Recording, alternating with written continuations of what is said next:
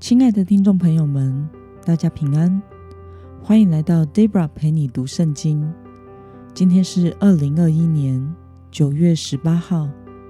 今天我所要分享的是我读经与灵修的心得。我所使用的灵修材料是每日活水。今天的主题是或死或活，总是主的人。今天的经文在罗马书。第十四章七到十二节，我所使用的圣经版本是和合本修订版。那我们就先来读圣经喽。我们没有一个人为自己而活，也没有一个人为自己而死。我们若活，是为主而活；我们若死，是为主而死。所以，我们或死或活，总是主的人。为此，基督死了又活了，为要做死人和活人的主。可是你，你为什么评断弟兄呢？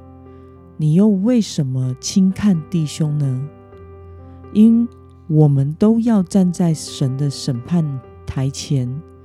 经上写着：“主说。”我指着我的永生起誓，万膝必向我跪拜，万口必称颂神。这样看来，我们个人一定要把自己的事在神面前交代。让我们来观察今天的经文内容。保罗说：“基督徒是为谁活，为谁死呢？”我们从经文中的第八节可以看到，保罗说，基督徒是属神的人，因此我们的生活、啊动机和目的，都是单单为主而活，为主而死。那么保罗说，像要站在神审判台前的人，警告什么呢？我们从经文中的第十节可以知道。在当时，罗马的犹太基督徒毁谤和抨击外邦基督徒吃祭拜偶像之物。保罗称这些圣经没有明示的部分，应该要交由上帝来判断。将来有一天，我们都要站在神的审判台前。那么，今天的经文可以带给我们什么样的思考与默想呢？保罗对基督徒之间相互批评的情形有什么样的劝勉呢？由于基督徒是属神的人，因此我们的生活动机和目的都应该是为了主。因此，我们应该要去思考的是，主耶稣是如何的为了救赎我而被钉死在十字架上。如今活着的不再是我们自己，而是应该是为主而活。所以，在各样的事情上，我们不应该活在以自我为中心的里面，以自己的想法和感受来评断别人，因为这不是白白领受神恩典的我们该做的事。所有的基督徒。都是被神所救赎的。对别人的批评，只会带来人与人之间的纷争，而不会体现上帝的爱与恩典。那么，对于保罗劝勉信主的人，不该随意批评弟兄，你有什么样的感受呢？我觉得这是活出基督生命很实际的劝勉。也是我们基督徒都该留心的。有的时候，我们的一言一行看起来是很良善、很美好的，但是倘若我们内心的动机不是为了主，那么就不会得着神的喜悦。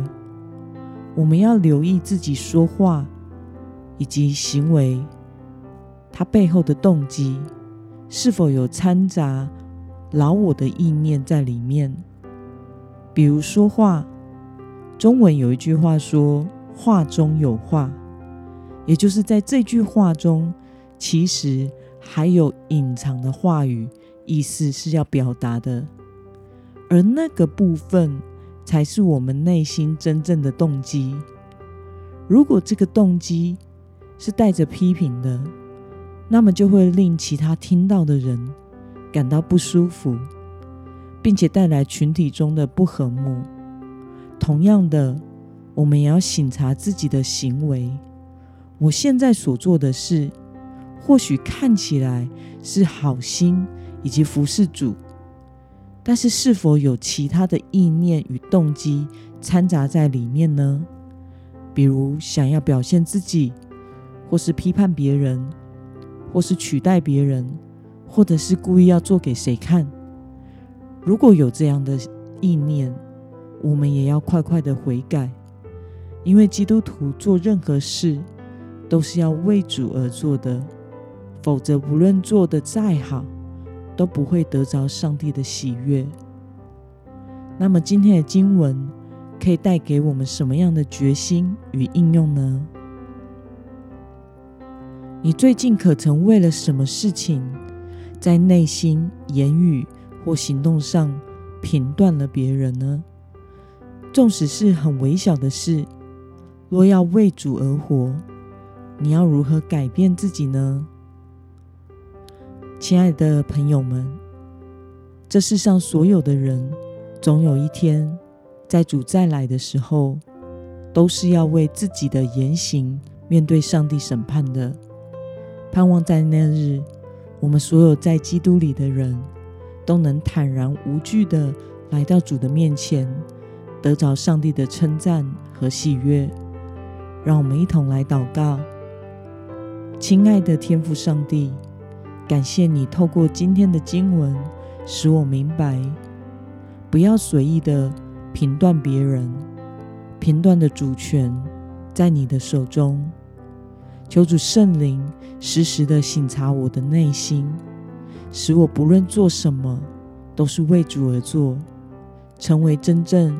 属主耶稣的人，为你而活，奉耶稣基督的名祷告，阿门。